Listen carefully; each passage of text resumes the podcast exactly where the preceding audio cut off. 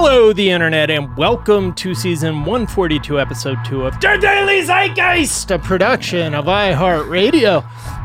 This is a podcast where we take a deep dive into America's shared consciousness and say, officially, off the top, fuck the Koch brothers, fuck Fox News, fuck Blake Neff, I guess is the name of the head writer for Tucker Carlson, who was Oh, busted yeah. uh, writing racist stuff had the on uh, had the gig of his dreams Ooh. and let it get right through his racist little fingertips. Yeah. Uh, fuck Zuckerberg, fuck Jeff Bezos, and fuck J.K. Rowling. It's Tuesday, July 14th, 2020.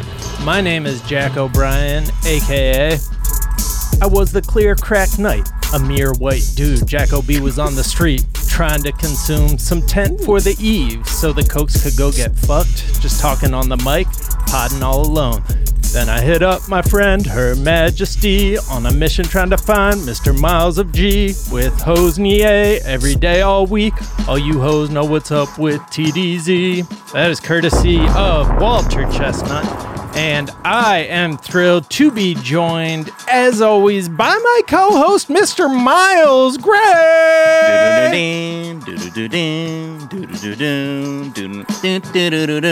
Yes, I want tuna subs. A sub made of fish is a foot long just for me. Hanging out the subway all day, tuna all day. Bring that tuna to me.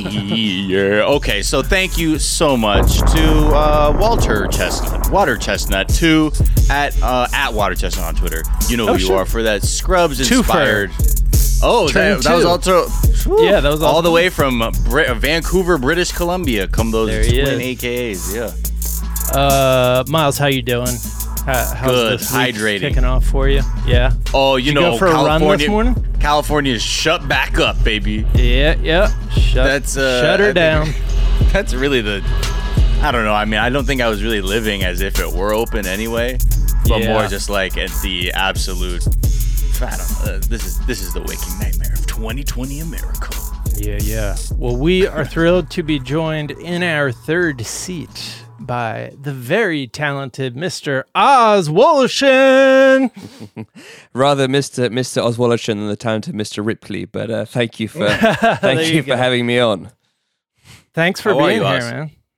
Uh, I'm about as well as can be, as as you guys were were mentioning. It's obviously uh, a rather a rather difficult time in lots of ways for lots of Mhm. people. So I'm feeling grateful, but also tired. Yeah, yeah. Where are you? Where are you uh, broadcasting to us from at the moment? I'm broadcasting to you from continental Europe. Um, Mhm. But I, yeah, I, I left the states about two months ago. So um, oh, why? What happened? Uh, well, uh, funny enough, my my girlfriend and family are here, and uh, and you know what? It it really it's it's strange being a kind of insider outsider and somebody who moved to the states ten years ago, and always Right. somebody who's had so much admiration for the states and jumped through quite a lot of hoops, frankly, to be able to stay there for ten years. Now, why'd you now use, to uh, see- why'd you use the past tense when you said ha- had a lot of admiration for the states? What, Well, it's a it's a it's a difficult He moment, figured it isn't out, it? Jack. I mean, Damn it! uh, they figured it out. I think I think a lot of the a lot of the hypocrisy and violence that has been required to keep the American dream alive is is being very radically Mhm. exposed for better. Mhm. But these these revolutions in in consciousness and perhaps more than consciousness don't tend to go off too easily. And I think in the background as well is the fact that there's uh, anyway this America China power shift going on, which kind of exacerbates this authoritarian tendencies and, and neurosis about status. And I think it's just a very difficult cocktail of things right now in in the land of the free and the home of the brave. Yes, and we, we use the air quotes for Yeah. free and brave and land. Yes. Yes. That was that was home. really that was that was kind of beautiful. We should ask uh, people who aren't panicking in the middle of the uh, apocalypse to describe what they see from a distance more often because that was uh, that was well put. Um, Yeah, um, it's always yeah. like nice to hear because it's so eloquent and accurate. And I'm like, yeah, man. And then I'm like, oh fuck, I'm there right now. yeah, yeah, yeah. Right, right, right. Yeah, okay, so we gotta, we gotta, we gotta open our eyes a little bit. that's the reason I'll come back though, is because you get way too much credit even now in the states for being British. So uh, that's an irresistible inducement to come back. right, right. Um, all right. Well, we are going to get to know you a little bit better in a moment. First, we're going to tell our listeners a couple of the things we're talking about today. Uh, one thing we're talking about is one location in these United States where everything is just a okay, and that is Disney World.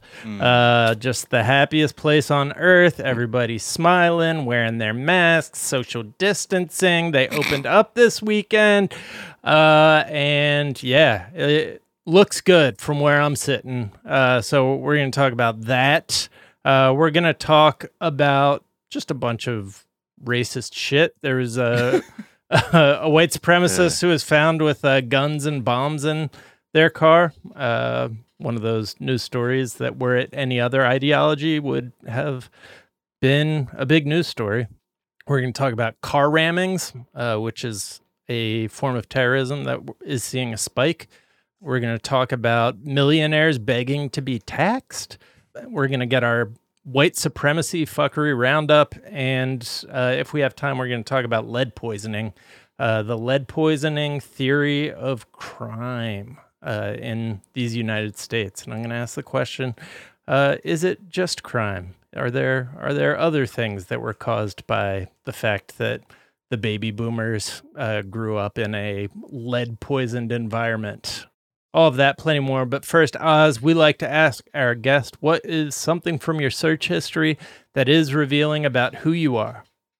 Well, I am working on a podcast at the moment called Forgotten The Women of Juarez about Yeah, yeah. this string of unsolved murders in Juarez, right across the border from El Paso, Texas. And I have a reporting partner called Monica, who um, is from El Paso and has spent 15 years reporting on the story. And one of the interesting things about El Paso is that Spanglish is the uh, is the language of the town. So people start one you know their sentences in English and end them in Spanish or vice versa. And I have a rather rudimentary command of Spanish, but I've been taking Spanish lessons on Skype once a week to try and uh, improve my my grasp and try and understand a bit more about what's going on. And so one word in particular I googled is metido, and metido means uh, involved or trapped, and it's an important word in Juarez because uh, it signifies how organized crime, the cartel, and other powerful interests keep people silent and keep people complicit in all kinds of crimes. And so I think the phrase I was more familiar with before was plata o plomo from uh, Pablo Escobar, meaning silver or lead, uh, the bullet or the bribe. But metido is what happens after that, and the consequences in a society are rather horrific. So they get the. You mean once they take the bribe, they're sort of involved and complicit, and therefore they just. It's sort of a sunk cost where they feel like they can't turn around. Exactly, and I think there's a there's a tendency, a psychological tendency of doubling down and down and down and down. So, you know, it might start with, "Hey, can you watch this corner?" or you know, "Hey, can you smuggle this package?" But once you have a connection with the with the beast of organized crime in Juarez, uh, it, the logic of it tends to be, you know, deathly, literally. And so, you know, it's interesting to, you know, we think about people in the cartel or an organized crime who you know are of inherent evil. And certainly when we see some of the things they do that's what it looks like. And and for some they probably are psychopaths but there's also this sort of social consequence of violence the normalization of violence and the small steps towards violence which um, have been going on horrifically in Juarez for for many years but which uh, also offer some kind of warning I think. There was a journalist who called Juarez, a postcard from the future, or, or, a laboratory of our future in 1995, and uh, and so that's one of the subtexts of the podcast is, you know, what happens when things are allowed to go to hell, when the judiciary is no longer independent, when journalists are murdered, and uh, and you you end up seeing the most vulnerable people in society being murdered. Wow, that show is up. People can go listen to it right now, right? That's right. Yes, we're on episode eight of ten, so the mystery is unraveling. Yeah, it's pretty mind blowing and You guys are great storytellers. Uh, what is something you think is underrated? I think 1984 by George Orwell is underrated. Uh, and I'm only saying that because I'm reading it for the first time right now, having used the word Orwellian and the phrase 1984 for the last 20 years. I thought it was time to time to read that book. And it, it is phenomenally prescient. It's a book written in 1949, which talks about telescreens, these screens that are with us all the time, which basically monitor us and uh, send propaganda our way. I mean, this was before Orwell had probably even seen a television that he'd basically predicted cell phones. Uh, and secondly, you know, unfortunately, sorry to be a bit bleak again, but this this critique of what happens when a society becomes authoritarian, when you know we lose the freedom of uh, expression and even of thought, how difficult it is to resist, and also how you know it's like the frog in the pot. You know, it's kind of you you, you don't realize how hot it is until you know you, it's too late to jump out. Yeah, I think like right now it's happening where people are looking at a TV screen where a president who's by most measurable standards not fucking here uh is like laughing as hundreds of thousands of people die and everyone's just kind of like mm mhm mm mhm mhm like the reaction is just sort of this this nihilistic acceptance of it. Power it's like it's a very unique thing, especially when you take a second to really kind of like read out loud or think out loud what like the sort of statistics we're looking at day by day and what the behavior is of the supposed leadership in the country. and the past it's hard i mean it's hard to know you know how to be a citizen. Obviously in the immediate term protest is is is, is very important and achieving great things but what what is the you know is there a revolution coming i mean let's say let's say the best case scenario in the 2020 election is is joe biden becoming president is is he and his and his cabinet going to address the fundamental structural issues that have that have got us here. I mean, he's described himself as a transition candidate, but you know, it, it's uh, we could do, I think, with some something more powerful than transition or or stability Yeah. to rally around right now. Absolutely. Yeah, a lot of people uh, were pointing out to me on Twitter just in response to kind of some of the conversations we were having about the United States and United States being very capitalistic and sort of drenched in this capitalistic ideal. Uh, but a lot of the things that we're talking about that currently exist in the U.S. are more either authoritarian or uh, oligarchical, like uh, institutions that aren't capitalist because a capitalistic you know system of government or society is mer- meritocratic and we just don't have that in even remotely right now No, it's So- extraordinary that I mean the, the social mobility in the US is you know is, is is historical lows, the accumulation of wealth amongst the richest people at historical highs. I mean, I was thinking about the end of the Soviet Union in, in 1991 because there's this extraordinary story about the last cosmonaut who went up to space when it was still the Soviet Union and then couldn't come back because there was no more Soviet Union to bring him home. So he was circling around until finally Germany paid for him to come home to a different world. And I was thinking about this, the space race because we've just had, you know, SpaceX send two NASA scientists in, into the into orbit, and it's like, you know, that was a great moment for Trump and Pence, and they talked about space, but they were standing there gloating over the outsourcing of NASA to private industry, and it's like, how how can this be something to celebrate? yeah Well, I think that's sort of the what it's all been like. All these great programs that were built up or slowly just get sort of privatized, essentially. So, like this fire sale of uh, infrastructure. right uh what is something you think is overrated Well, funny you mentioned the uh, the rich people begging to pay more taxes at the beginning of the show. Um, I've been thinking a lot about uh, you know rich people doing good things as being overrated. I mean, there's been all these conspiracies about about Bill Gates, which obviously I don't buy, um, and I celebrate what the Gates Foundation does, and I'm impressed by by his work. But the real conspiracy is that you have someone who has tens of billions of dollars in the first place and can run some kind of shadow mixture of the world's Health Organization and the State Department. It's like I'm glad he's doing it because in the abdication of everybody else doing it, it's, it's good that it's happening. But like, how can it not be? How can it be that you know the United States, this incredibly rich and powerful country, has basically let an oligarchy, as you mentioned, take control of the functions of the state? I mean, it's no it's no surprise that that people are so angry. Yeah, I mean, he has lobbied, his company has lobbied, all like people who are billionaires have chosen to be billionaires. Um, and they are choosing that and the solutions of them, you know, being basically oligarchs who solve other people's problems over, you know, having a healthy social safety net uh, in in its place, um, one way or another, you know.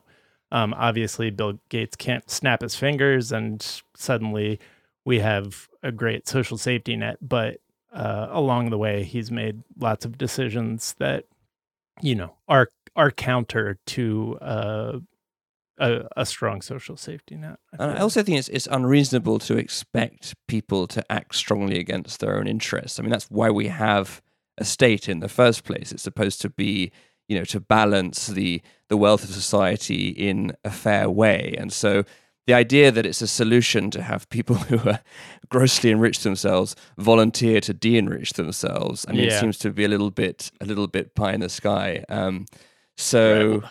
I wonder if those are like the wealthy people. They they seem to be all the wealthy people who didn't manage to get their hands into politics or right. like right. get them there. They're like, I mean, I could have done it like the other wealthy people, which is to just, you know, blow out the House and Senate with their money and and get their jollies off like that. Fuck the yeah. Cox. Yeah. And finally, what is a myth? What's something people think is true, you know to be false, or vice versa? Well, um, and sorry again, I'm mixture of the times and the topic of my of my podcast. It's another heavy one, but um, but border violence. Uh, beginning with Donald Trump is is something of a myth. I mean, Trump has been extraordinarily uh, horrific. I think with the encouragement of Stephen Miller, his policy advisor on mm-hmm. policies like family separation, which was actually piloted. Uh, it's extraordinary you would pilot a program like that, but piloted in El Paso to test how it worked. Did it put people off from coming? Um, but to focus on on Trump as the as the source of all malfeasance at the US Mexico border is probably wrong. And in fact, um, if you go back to 1992, um, uh, under President Clinton, there was something called Operation Hold the Line, which was the first, um, one of the first efforts to militarize the border after a former cartel lookout who became the US congressman in El Paso before Beto O'Rourke uh, encouraged his border patrol agents to form a human wall along the border to try and demonstrate, uh, you know, how under strain Border Patrol was and how much they needed more resources, which uh, indeed came from the federal government. And uh, reports suggest was spent uh, on a on the construction of some physical barriers by a company belonging to a family member of the congressman. Now, I'm not sure if that's true, but that's that's that's the report. And going back to the 60s, actually, after the Second World War, there was a shortage of laborers in, in America, agricultural laborers, industrial laborers. And so the states basically said to Mexico, send us your single men. You know, we'll let them work and we'll send them back at the end of the season with money in their pockets. And this went on till the 60s, at which point there was political pressure saying, you know, Mexicans taking our jobs, send them back. So millions of these men basically were were sort of not, not exactly deported, but sent back to the border and across the border. So the history of the US Mexico border has been of desire for you know Mexican labor but disclaiming of responsibility and you know it has a lot of parallels with uh, the United States relationship with the African American community as well. Hmm. Yeah, this the whole yeah finger pointing of like yes the business owners would like the laborers the laborers to come there and then when you know as things become more uh, spread out around the country and they're like oh well maybe we move our operations there reverting to this thing of like well that's who's taking the jobs you know right. it wasn't yeah. me deciding that i would make way more money not paying y'all like regular mo- money i can go over here where the wages are far more depressed and my margins blow up now and yeah i think it is this it's it, it's interesting to watch how it evolves because I think it, initially, like the first border patrol was about like finding like illegal Chinese immigrants. Right. Uh, so it's always like you see these sort of uh, these organizations or these bureaucracies within the government that are also there to like help sustain certain narratives too of like the like let's- who's the reason for a disenfranchisement that Mhm, we can point mhm. Exactly. Uh, all right, guys, let's take a quick break and then we will get into the stories of the day.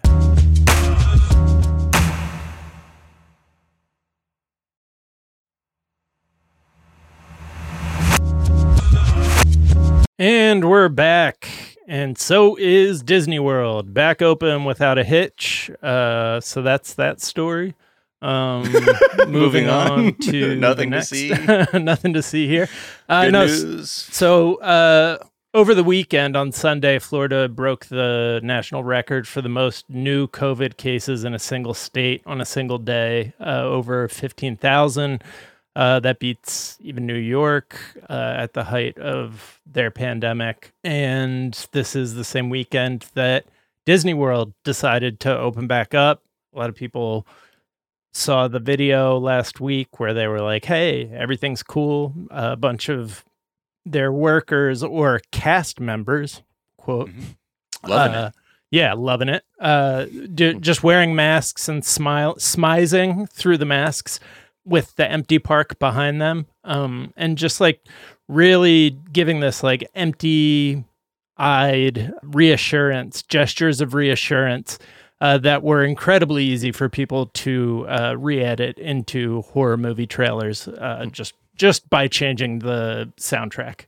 Uh, The power of music, though. you know? yeah, but uh, very very creepy. So, anyways, they went through with it. Uh, they opened over the weekend. Uh, had most you know uh, most cast members were back. About 750 park employees uh, weren't there for the opening. Uh, these were the stage performers who aren't allowed to wear masks because they're I don't know like uh, Snow White or you know playing some character who uh, doesn't have a COVID mask canonically. Or it'd be like the uh like the stunt shows and like people who like do real like performance performance because they're under Actors Equity Union. That's why they're not there. Got it. And they wanted just better testing for, Yeah. you know, Their because if- union was like, "Hey, if you want these people to go as a union, we're we're negotiating for these people, for our members to go, uh, step foot on your property to work. That there should be, you know, regular testing at the very Yeah. least, so people know, like, you know, get some rapid answers, so you can get treatment as quickly as possible. Possible quarantine." And it was like, "Yeah, sorry, I guess you guys just don't have to come back then." yeah. So why? So Disney Disney didn't want to give the test because they're too expensive, or because it was too much of a hassle, or because they're worried about the knowledge amongst the workforce. And what was the uh, what was the, what was the reason? All Well, of that? it? Oz, one thing that you might have missed uh, not being in the United States, but tests are actually bad because they tell you who has it, and then your numbers go up, and Oh, I therefore, see that. and Yes, people yes, start yes, to panic, and uh, you just don't want that sort of thing. That's so, the sad, yeah. and then, be, the, the, but the people, I I also read that the people who are in the suits are actually under uh, in the Teamsters union.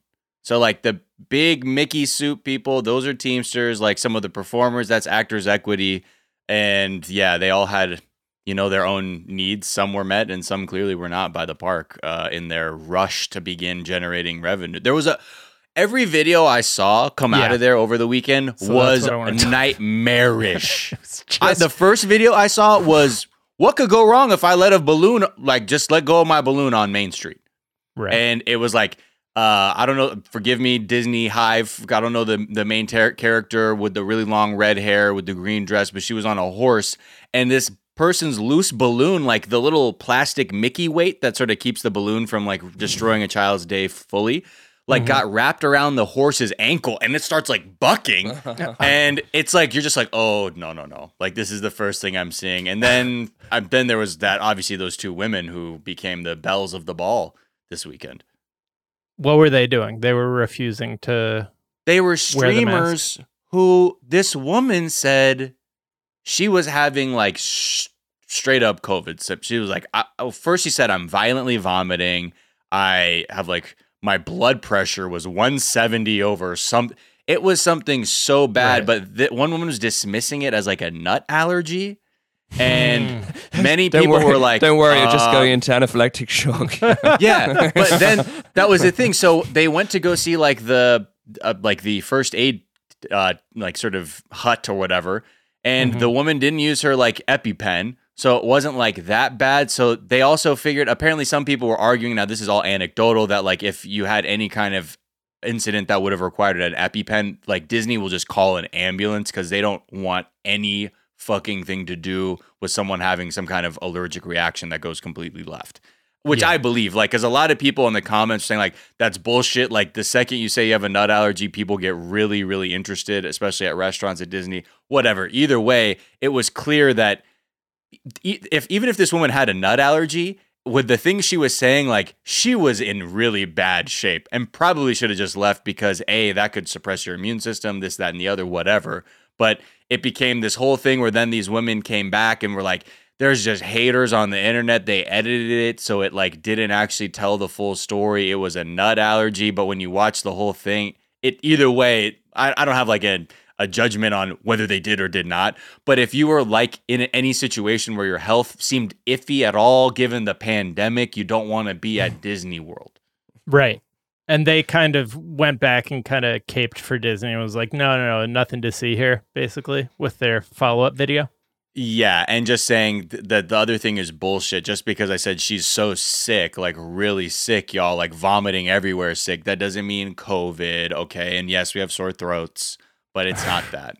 Right. It's just I think allergies. there's something particularly perverse about this uh, incident unfolding at Disney. One of the other things that we sort of look at from uh, from across the pond when we think about the states is this idea of utopian communities and, and, and the idea of America itself partly as a as a utopian community at the great cost, obviously, of the original uh, inhabitants. But Disney is this kind of you know symbol of of a constructed paradise and and sort of its descent into uh, into a hellscape uh, this this weekend with what you guys are describing is is quite allegorical I think for for, for many reasons. nothing like so much of the writing of reality for the past month has just been so on the nose that it's just like Mhm. all right come on man like this is this is ridiculous but yeah disney being the capital of you know just all the things that are uh, ailing our covid-19 response is unbelievable um and yet other- so believable The other place that had to stay open was the factories in Juarez, which uh, which manufacture things like medical gloves and blood pressure blood pressure cuffs, and pivoted to trying to make ventilators. And uh, the workers who, many of whom, these murders that are covered in my podcast were for a while called the Maquiladora murders because so many of the victims worked in these factories or maquiladoras, which actually American owned, uh, more than fifty percent. Anyway, so during during COVID, these these factories, you know, the workers obviously didn't want to show up for work because the caseload was getting going through the roof. But the American ambassador to Mexico called the president and said, um, "Please don't shut down the maquilas slash don't shut down the maquilas because we need the essential goods for our uh, patients and healthcare system." So these uh, workers had to continue going to their jobs uh, to produce goods for the US to use in its own fight against uh, COVID. And I think it's that same sort of extremely unpleasant uh, sort of irony that you get with, with the Disney World workers who are risking their lives to get sick to create this uh, sort of to create this paradise, but really to create shareholder value. But the workers in Juarez, it's even like more insidious because in a way it's like, hey, we need more gear because we've only been exacerbating our own problem with our, you know, straight up ignorance and willful ignorance around this because we didn't want to lose too much money. Yeah. And even at some point, if like if there if if the objective is clear enough to not lose as much money, at that point, don't you sit down and go through all the different permutations of how this goes economically and say, okay, this start stop version actually is the worst, is going to cost the most money. right So we shouldn't do that. But even then, there's like this path, like pathological urge to see revenue being generated that even to stop it is like is too shocking. I think for for like these business owners. And I think Yeah. Britain and the US have had amongst the very worst responses. Exactly that Right. start stop thing that you mentioned, where you don't commit to one way or the other. And I was thinking about it earlier. I mean, it's also interesting. Those are the two countries where Cambridge Analytica had a very demonstrable role in in the election of Trump in America and in Brexit in Britain.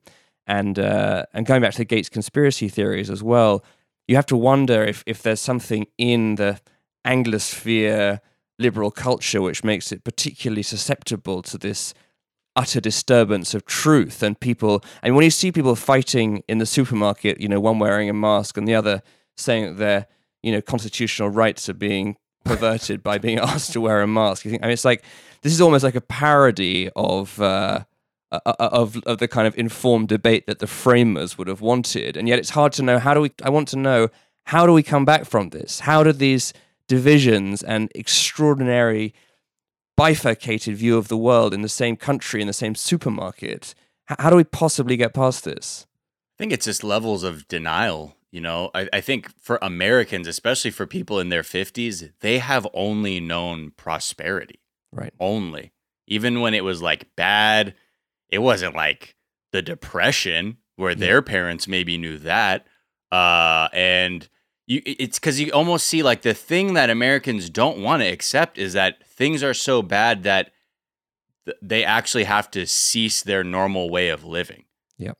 And that I think that's just been the hardest pill for some people to swallow. I think that's why there's this insistence on like being served again. I mean, whether you want to take out the racial dynamics of that or not, but if you just go com- completely to this like moneyed consumer mindset, it's just like I normal is me going out. Normal is me going here to give someone money. Normal is me going there to pay someone money and then I get this thing and then I just spend my money at all these places and that's what is that makes me feel normal and I think when you you're confronted with a thing of like wait, hold on, my government is actually the most backwards thing on the planet right now. Uh, wait, uh, a lot of the history I've been taught is a lie. Wait, Yep. uh, th- some people, depending on how much they're engaging, they could have their realities broken on like 50 different dimensions simultaneously. And I think that may, for some person, be like, ah, no, this is a hoax.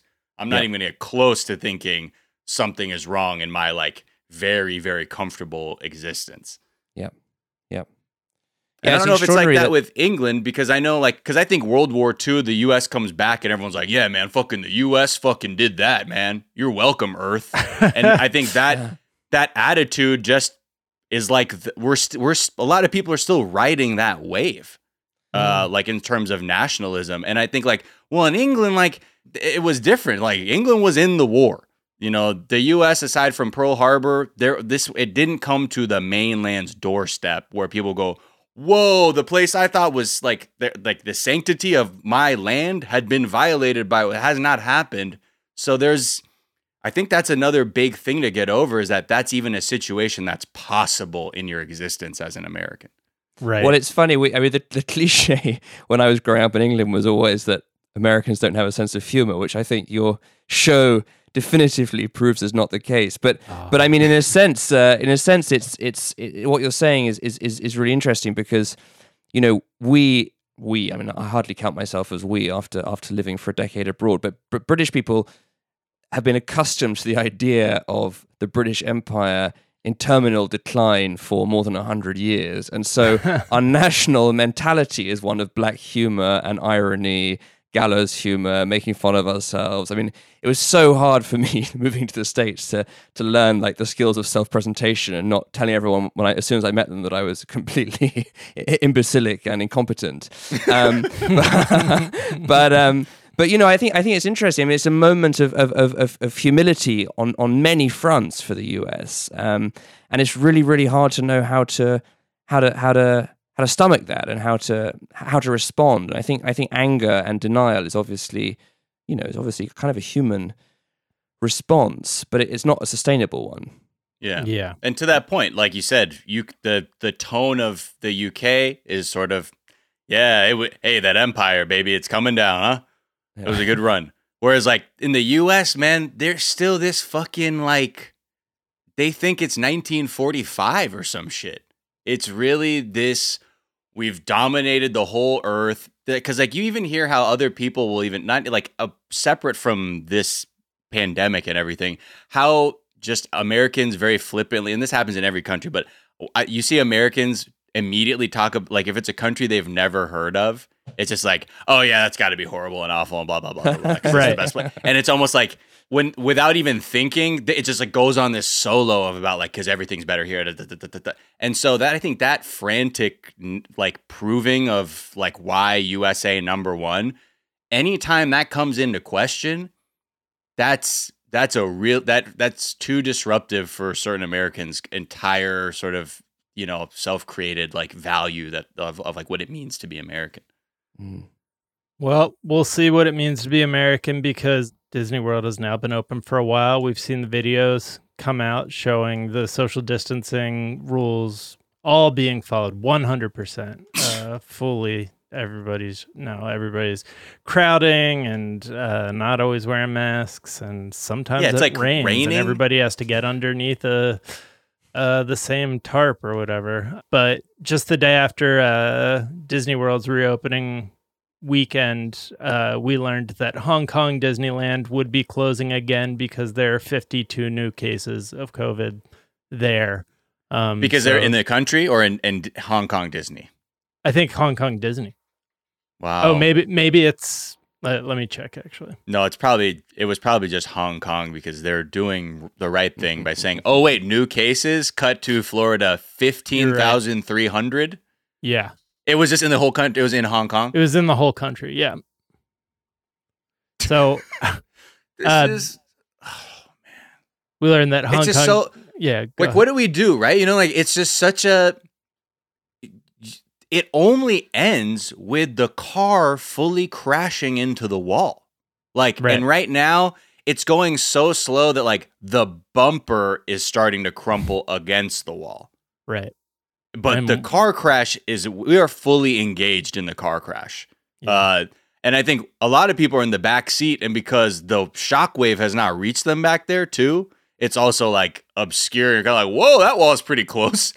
We're, it's it, it's really dark, and when you see this kind of decision making, like it's hard to ever think that there's any way to be optimistic about this unless like people really are just like you know have the discipline to say i'm not leaving until scientists are telling me there are like effective fully effective treatments or a vaccine or something because Yeah. this other stuff is just so grim and it's just like people apparently too many people don't trust the leadership enough to say like or use apply the thinking of like well why would it be open if it wasn't safe right. Yeah. I mean, it's interesting the comparison with Hong Kong, which obviously has just gone through its own, you know, terrible political crisis where its um, its political system was basically cancelled by China and, and is now, you know, a crime punishable by years and years of imprisonment on the mainland to traduce the party. And so, you know, but when you look at China and you look at how, you know, apparently, who knows about the beginning of the virus, but the the response more recently, like it's it's a it's a strong central authoritarian country, and as a result, like its ability to impose order on its citizens is is greater than you know federal Republican uh, United States. Um, and it's, it's hard to know. I mean, it's, it's, it, what scares me is that people will start to look with envy at these more authoritarian systems and say, well, you know, they got it right on on COVID, or they have social order, and that's a really slippery slope. So, I mean, I, I'm really hopeful, but also not knowing what the path is to maintain what's good about you know liberal democracy at the same time as as as getting past this mentality of like totally disputing objective facts dismissing all experts crushing some groups at the expense of others i mean it's it's really it is a, it's a scarily unstable moment and also america is losing its moral authority there was Mike Pompeo from the State Department was criticizing China's policy towards Hong Kong, and one of the deputy Chinese foreign ministers tweeted, "I can't breathe." Uh, Right.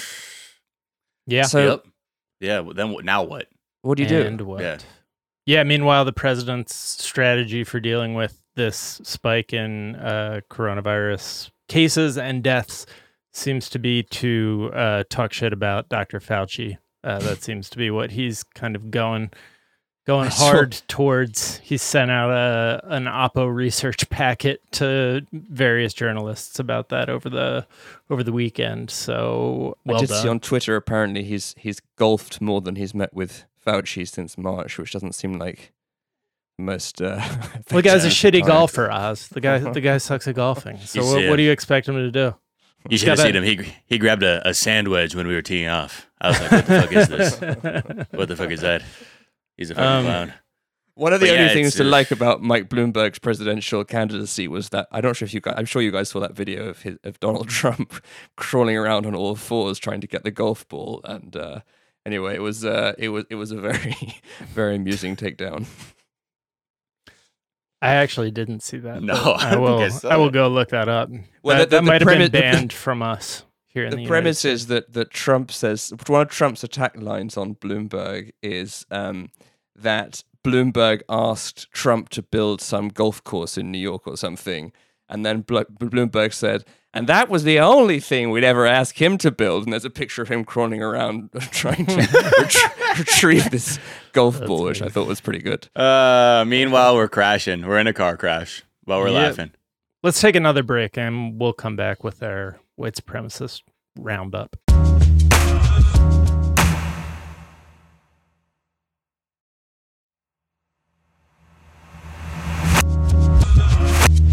And we're back.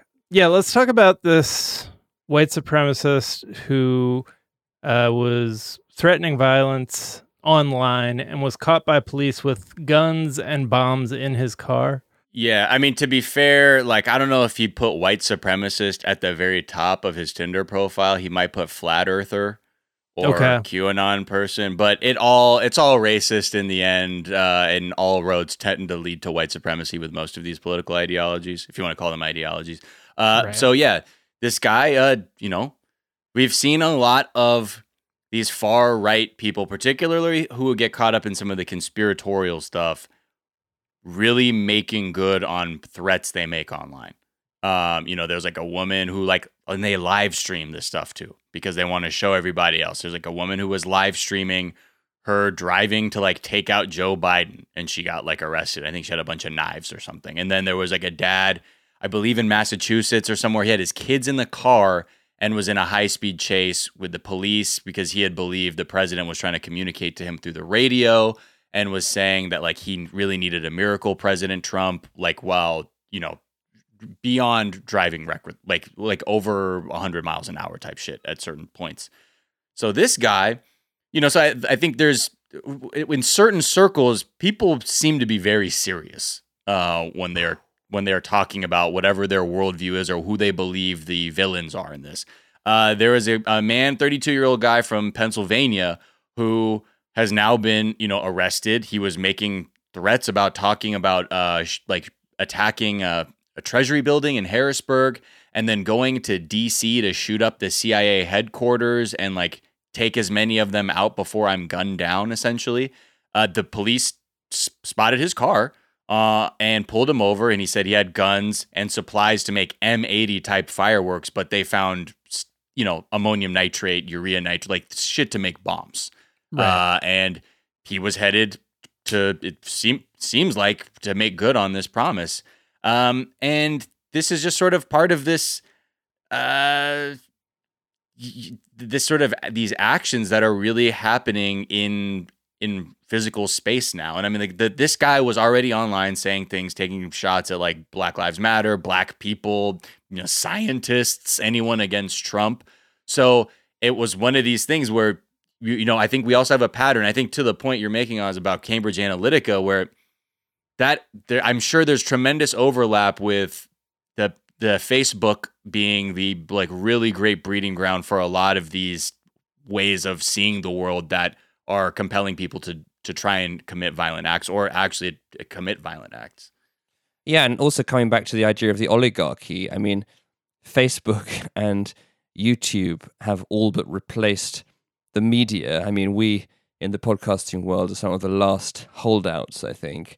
Um, and you know, these are billion, billion, multi, multi-billion dollar companies who control the flow of information like no other company in the history of, of the world, let alone media.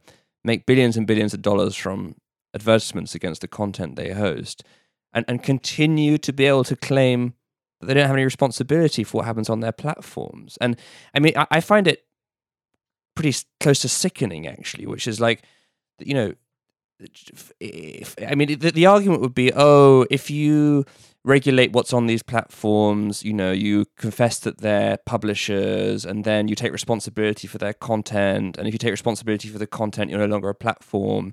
And that makes free speech much harder. And in fact, maybe you never would have had a, an Arab Spring or the beginning of you know the Black Lives Matter protests on social media if these platforms had to take responsibility for all of the content that they host. So it's not like a straightforward, easy answer. But I do think that there's something extremely venal and greedy about the people, the richest people in society who own these companies, not making some kind of sacrifices to ensure that you know this this mass brainwashing and violence. I mean, as you say, like there, I'm sure. In fact, we know there's a hardcore of violent white supremacists, neo-Nazi extremists, but I think there's also a bunch of these mildly unhinged, tragic characters who, who, who find something to believe in and get seduced and, and behave in ways which are completely alien even to them. And I think it's really, really perverse and toxic. And yet another thing I don't really see any any particular way out of for the time being. Yeah. I mean, we talked about a uh, an article last week that was really like in a very serious way threatening claiming civil war was inevitable and just like all these different scenarios where after the 2020 election, they just see one side or the other. It, it was pretty terrifying. It was a right wing news outlet. Um, and well, in El in El Paso, the Walmart shooter. I mean, it's no coincidence that Trump chose El Paso to basically kick off his re-election re-election campaign a couple of years ago, and then shortly after that, this uh, this shooter drove eight hours from uh, from somewhere near Dallas to go and kill people at the at the Walmart in El Paso, which is you know largely frequented by Hispanic people and, and, and day trippers from Juarez. And it's this language of the great replacement and all, all of this sort of online hate, which you know manifests itself. And people in Juarez, you know, who always seen El Paso on the other side of this fence as a place of you know safety and respite. Fifty people have been murdered this month in July in Juarez. By the way, they were mm. so horrified, apparently, by what happened in El Paso because it was like even there, even this US, this like shining city across the fence where with, with all its problems, like basically you're you're safe from arbitrary violence and death as you go about your business, you know, is, is under attack from from crazed shooters. And uh, so yeah, it's distressing. But I think the internet plays a plays a big role in it, unregulated internet. Yeah. Well, I think it's like yeah, the the the propaganda high is just PR propaganda high is waving like wearing off. Uh, yeah. Where like to anyone's point, you Oz or someone in Mexico, the perception of this country has been so carefully manufactured and built on the backs of like great media offerings that creates this whole perception. But we're getting to that point where the real problems have gone unaddressed for so long that that veneer has just worn completely down. And I think that's also one of the reasons why some people, even on the right, are also just as incensed by everything because they probably also are slowly being like, but I thought everything was okay, okay here and everything was gonna be okay here. And hardship is something I would never know for a very specific group of Americans because that's most people don't think like exactly that. But there is that thing too where you're looking at it like, hold on a second. If I'm on paper, if I'm willing to not think that the CDC is lying about this information and deaths, I would find myself supporting a party that is completely lost it. And I'm only now coming around to it's, yeah, I think there's again, many, many truths are becoming clear too, but there's also that piece that I think many, you know, many of us buy into the idea of the exceptional American yeah, existence. American exceptionalism is yeah, just with regards to kind of the tactics of the right and there being this massive double standard, does seem like like I noticed on during uh, the Black Lives Matter protests, and particularly like a couple of the days when local Los Angeles media was actually paying attention to them, there was a guy who drove through a crowd in a Mini Cooper, but like there there's video of it happening live and he misses a 4-year-old girl by like an an inch legitimately. And you know the they chased him down they put him in handcuffs but like you never really heard anything else about that. And there's just all sorts of car ramming uh instances and videos. And um th- this is one of those things that seems like it's an open like on the right. So uh in January 2017, the Daily Caller shared a video of several vehicle rammings, writing, Study the technique, it may prove useful in the next four years. And that was shared by Fox Nation. The GOP proposed bills to make it possible to shield drivers who hit protesters from charges. Um, so it just seems like Is that it's- recent? Uh, that was in 2017. Wow. So After Charlottesville. When was yeah, after Charlottesville. Yeah. Um. So it's just it, it's one of those. None are where- law though. None of those are law. They No, were just no, they were proposed got- proposed. but it but the intent is clearly there because it's another way of deracializing, you know, racial violence Yeah. and like making that law. Yeah. Um. So I don't know. It, it just kind of goes with this. Uh, the right is either planning like this is something that is imminent that they're going to, you know, stage some large scale attack, or you know, already in the early stages of that, and we're just kind of holding them to a different standard because I don't know because we always have held uh, white supremacists to a lower standard than other forms of terrorists, like you know the Oklahoma City bombing, which killed a bunch of children in a in a daycare center, and people, you know, there was there wasn't some like massive war on white supremacy uh, after after that, or on right wing homegrown terror cells. Uh, it was just kind of, you know, a thing that came and Yeah. went, and they caught Timothy McVeigh and executed him, and all good. Uh, well, it's but- yeah, it's the preservation of the like the uh, concept of being exceptional. You know, like if too much attention is paid to that, then everyone has to accept that America has a problem with white supremacist terror. Like really accept that. And I think law enforcement knows that. Legislators know that. Activists know that. Most people who have engaged with all kinds of human beings on this in this country have been like, no, that that's probably real.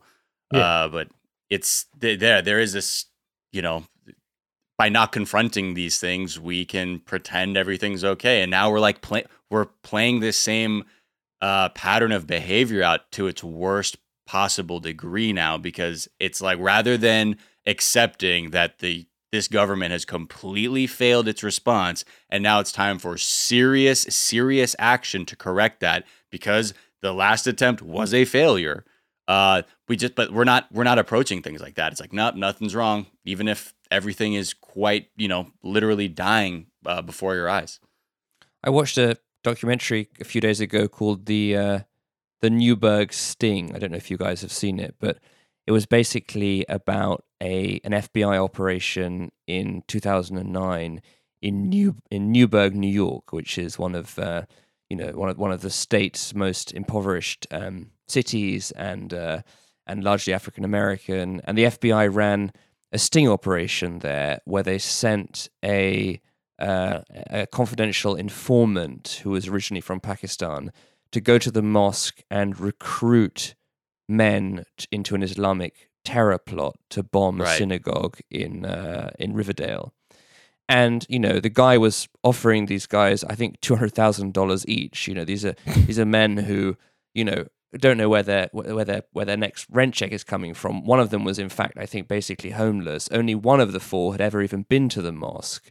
But this guy, you know, t- told them they were each going to get two hundred thousand dollars, and they showed up to do the plot. The FBI swooped in with hundred officers, arrested them, and said they'd interrupted a serious Al Qaeda cell in the U.S. And right I mean, it was it was so obviously confected, so obviously it's almost like talked about Orwell, but this like McCarthyism when it comes to like radical Islam in the US. And on the other Right. hand, as you guys say, when it comes to white supremacy and the far right, which I know is something that, you know, Robert Evans and Behind the Bastards and Behind the Police looks at, you know, it's this absolute denial of the of the interconnectedness of these networks. It's always a lone wolf. It's always somebody with mental health issues. It's always a one-off. Well, it's not.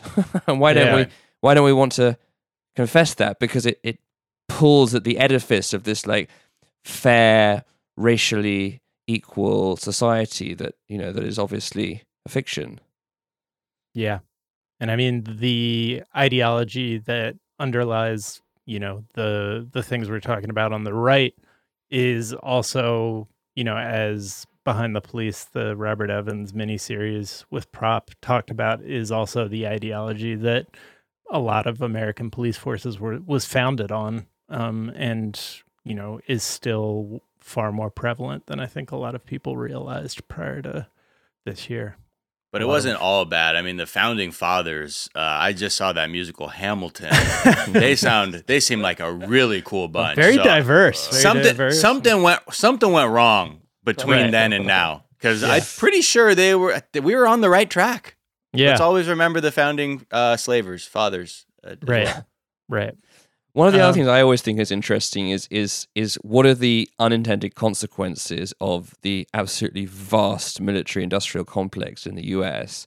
And one of the consequences, obviously, tactical gear, armored vehicles, all kinds of extremely over the top equipment making it into the hands of local police forces because it needs to be sold on after the military no longer require it or, or it's surplus. So there are all these like there's the structural racism and then there's all these trends around it around like militarization and, other forces where you just have this sort of whirlpool of, of, of, of hell coming together. And i mean not like in britain i mean there you know have been terrible cases of, of, of racism in the police and, and, and, and, and you know police malfeasance but you know in the states you know when you go to a protest or whatever it is you, you have this constant sense of being you know even as a, as a as a white man in opposition to the police or like a potential suspect or a potential criminal.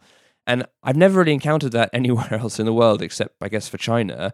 But you know it's it's a weird it's a weird feeling that the police aren't part of the citizenry. It's like it's Yeah. just strange. It's strange to see even after 10 years like this tightening of the chest you get from seeing like another citizen who happens to be wearing a uniform. Like this is this is not a good feeling Yep. Um, Yeah. Not a good feeling. it's true, The it's tightening of the chest.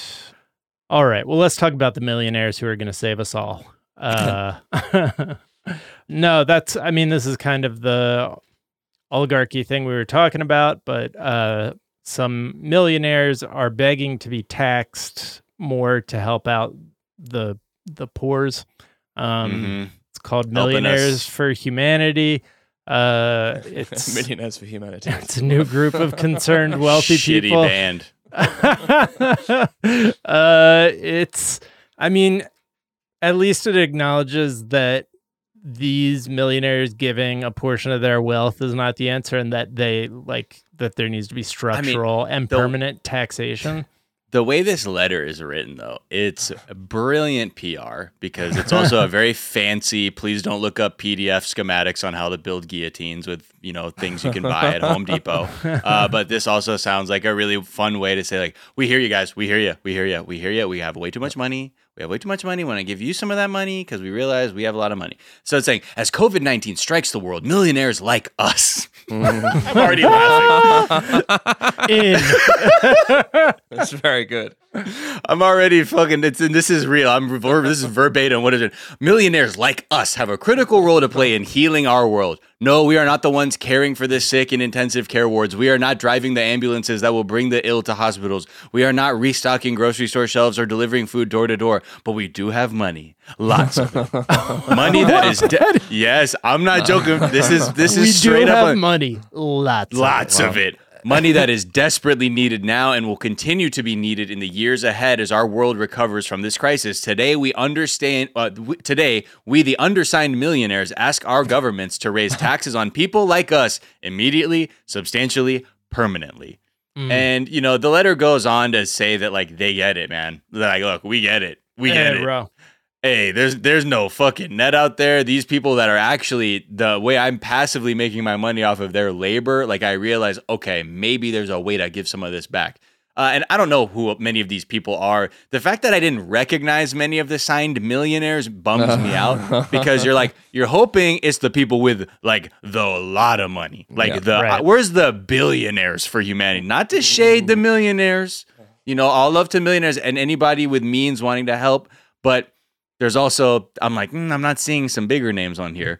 What was very interesting was saying we owe a huge debt to the people working on the front lines of this global battle. Most essential workers are grossly underpaid for the burden they carry. They get that part. And then what they say to sign off our interconnectedness has never been more clear. We must rebalance our world before it is too late. There will not be another chance to get this right.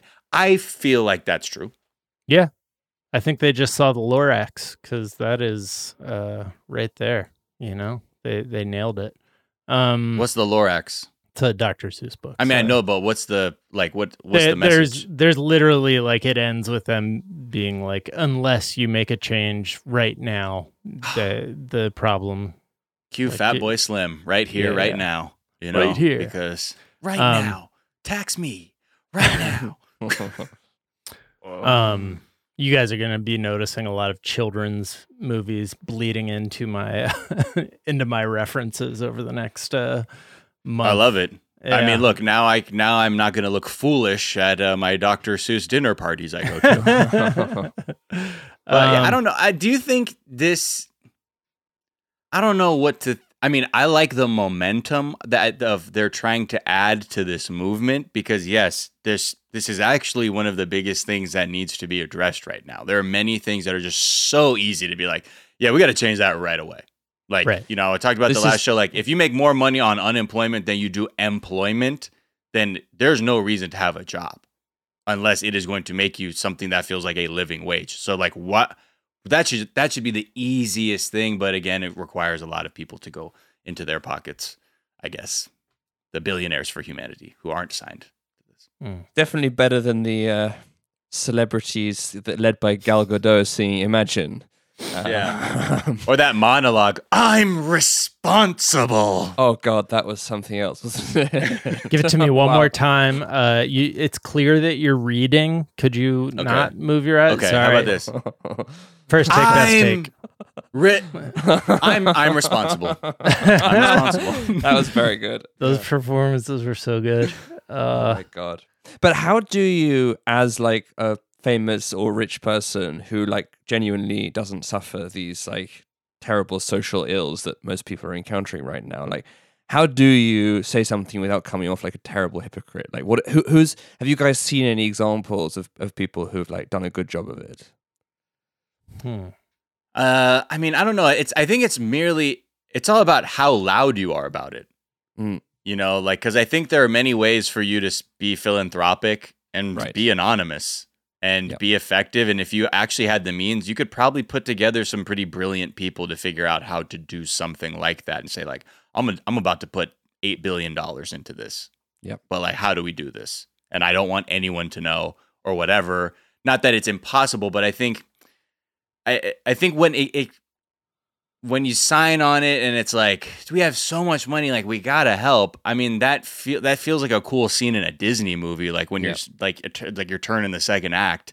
But like i don't know yeah i don't i, I i'm not sure what to even do because really it's to take the legislators to even create those laws and there can be a ton of people who are like it's almost like well i want to give the money away but they won't take it. And i'm not going to figure out what to do with it beyond that. Like i could give i could pay people who work for me more as a way to do that immediate but i don't i'd rather just get taxed you know and that's why i signed this letter Yeah. Mm. so it's hard to know what you know because like you could do better if you just said it was a you know a policy of the all the companies that fall under your multinational conglomerate to pay living wages and be like hey sorry sorry to the stockholders but this Right. we're not running it like this anymore As it has been a pleasure having you on the Daily Zeitgeist. Uh, where can people find you, follow you, hear you, all that good stuff? Well, thank you so much for having me. I really enjoyed it. Um, I have a newly minted Twitter handle at Ooh. And uh, and me and Monica are doing a Reddit AMA on r slash podcasts on Wednesday at noon EST to talk about what we learned in Forgotten uh, about Mm. what's happening to the women in Juarez. And honestly, um, you know, their fate connects in so many ways to all the things we've been talking about uh, Mhm. impunity, structural violence, and, you know, in particular, what happens when you keep a group of people poor because it suits you to have their cheap labor and uh, and then don't do anything to protect them. I mean, it's not necessarily, you know, it's, it's also a true crime podcast. So we, we take you through a mystery and we have FBI agents and DEA agents and activists and we talk to some of the victims' families, which are very profound. But but the take home of the conversation is really a, a mirror to the US from from a city which is less than a mile away, but which kind of is the logical conclusion of all the all the bad behavior I think that we've been discussing today. Mm. Uh, and is there a tweet or some other work of social media you've been enjoying?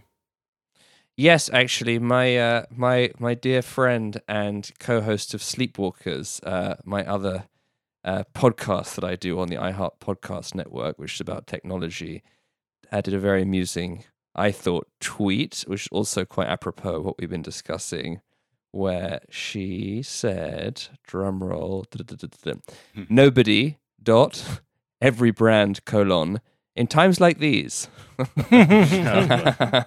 I thought was very uh, apt in Oh. terms of the hypocrisy of uh, corporate activism. Mm. In Miles, where times can like people? these, in times of record corporate profits, yeah, exactly. Uh, no hero bonuses though. Yeah. No hero bonuses.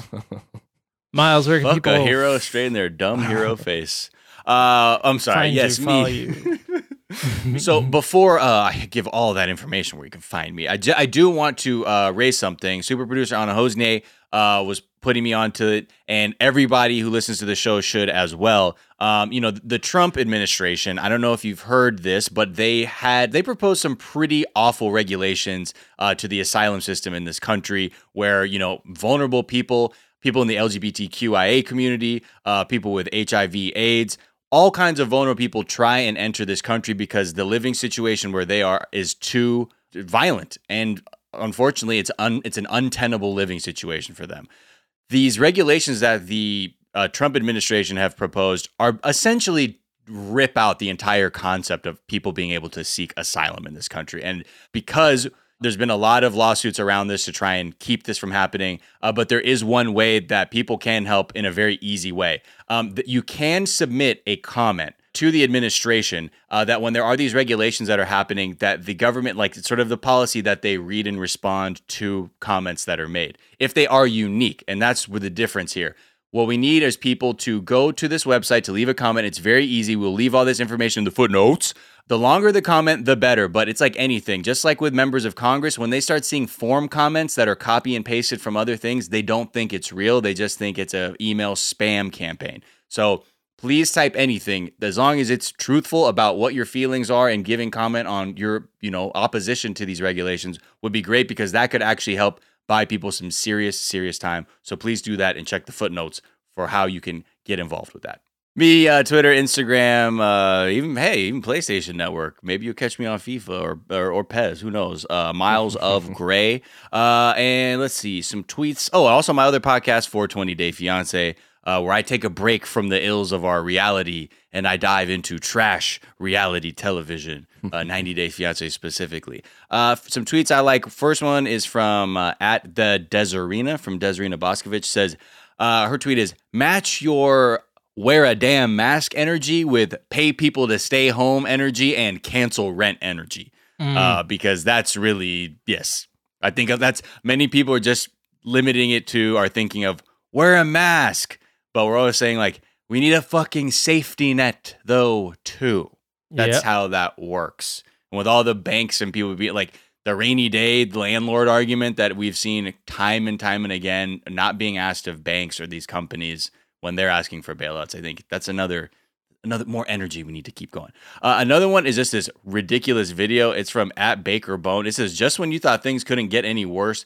2020 top bears how to use nunchucks and it's like a bear at a zoo but it is just swinging these nunchucks around and it's it's getting it's doing a little bit of nunchuckery on it. I'm not gonna lie, so it gave me a laugh. So shout out to the Nunchuck Bear. wow. Yeah. Yeah, the the thing with um cancel rent and you know eh, the unemployment is going to stop at I think in August or late July like Yeah, if they don't- a if they don't put states, another bill if they don't put another bill forward like that and I think the GOP is like pushing to do that to just let it happen. And like there's already like record long lines at uh food banks like that's going to keep happening. Uh it's going to get really really bad if Well, and then because the U.S. also has a really great habit of calling uh, people's lack of access and lack of safety net, and calling that crime. Uh, Yeah. you know, rather than acknowledging people's desperation, then I'm sure that could that could fit into some kind of narrative going into the election too. If you just have more destitute people doing things and trying to weave that into. And I mean, I don't know what we can do. I mean, Trump's Trump's the guy, man. Law and order, law and order, because he's screaming that shit like it's going out of style. Um, some tweets I've been enjoying. Solomon Georgio, former guest, tweeted, I pretended to wash my hands until I was 10 years old and I was in the gifted program. We shouldn't reopen schools during a pandemic. It is kids. I remember that, like just running my hands underwater, sometimes just letting the water run near my hands Yes. for no reason other than laziness of I didn't want to dry them off. Um, The my- other thing was hand washing was incentivized, so it was never because it was good habits. It was because I would No. get some shit. I have to drag my kids kicking and stre- screaming to like wash their hands after and before meals. Like, you know what changed it for they me? They have visible dirt on their hands. yeah, right. Just like wor- like earthworms crawling over their palms. Like, yo, this is a joke now. You got worms in your fingers. Like, this is you got dirt hands.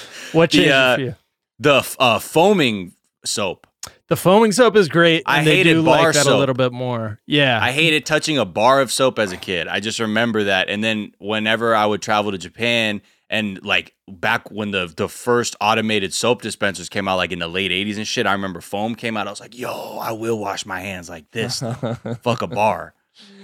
I do remember being grossed up by the bar as well, with the Yeah. kind of like the cracked bar with like grime in it. I was like, that Yeah. can't be, that can't be a better option. Which is so weird because then we're like here, like clearly we're like we we like things that are clean, but we're like I don't know though, washing my hands with that mm, a bridge I mean, too far. when for me. there's actual visible dirt on the soap, it does seem like it's Yeah. like, what, what- how is this helping I remem- anybody? I got into arguing with my dad about that because I was like, "But it's dirty," and he's like, "It's soap." And I'm like, "Then why is there dirt on it?" And he's like, "Because it could." And I just could. I was too dumb to like engage him on a like a one level up intellectually, so I just kept going. Well, if it's soap and it's clean, why is it dirty? the defense rests, Your it's Honor. It's true. You were actually right, I think, because it's not like soap just kills germs. Soap just makes germs slip off your Lift up. hands. It gets them slippery. Uh, Shout out to all emulsifiers out there. Yeah, yeah. Uh, also, Charlene de Guzman tweeted At the end of every night, there's the disappointing moment where I'm just like, well, I guess that was the day then.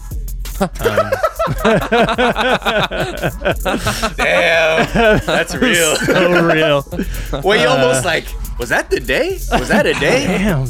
Uh, she's really funny. Char Starlene. Uh, you can find me on Twitter at Jack underscore O'Brien. You can find us on Twitter at Daily Zeitgeist. We're at The Daily Zeitgeist on Instagram. We have a Facebook fan page and a website, dailyzeitgeist.com, where we post our episodes and our footnotes, where we link off to the information that we talked about in today's episode, as well as the song We Ride Out on Miles. What is that going to be today?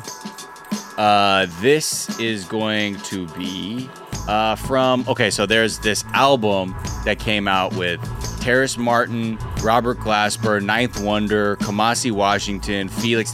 If you're like into new jazz and Yeah. these guys are all monsters from the deep, like new jazz lagoon. And 9th Wonder as a producer is a fantastic producer. Uh, so they had an album come out called Dinner Party recently, and this is a track. Um, you know, because we were talking about uh, you know essential workers, first responders. This track is actually called First Responders uh, with Kamasi Washington. Love Kamasi Washington. Uh, the Daily Zeitgeist is a production of iHeartRadio. For more podcasts from iHeartRadio, visit the iHeartRadio app, Apple Podcast, or wherever you listen to your favorite shows. That is going to do it for this morning. We'll be back this afternoon to tell you what's trending, and we'll talk to you then. Bye. Bye.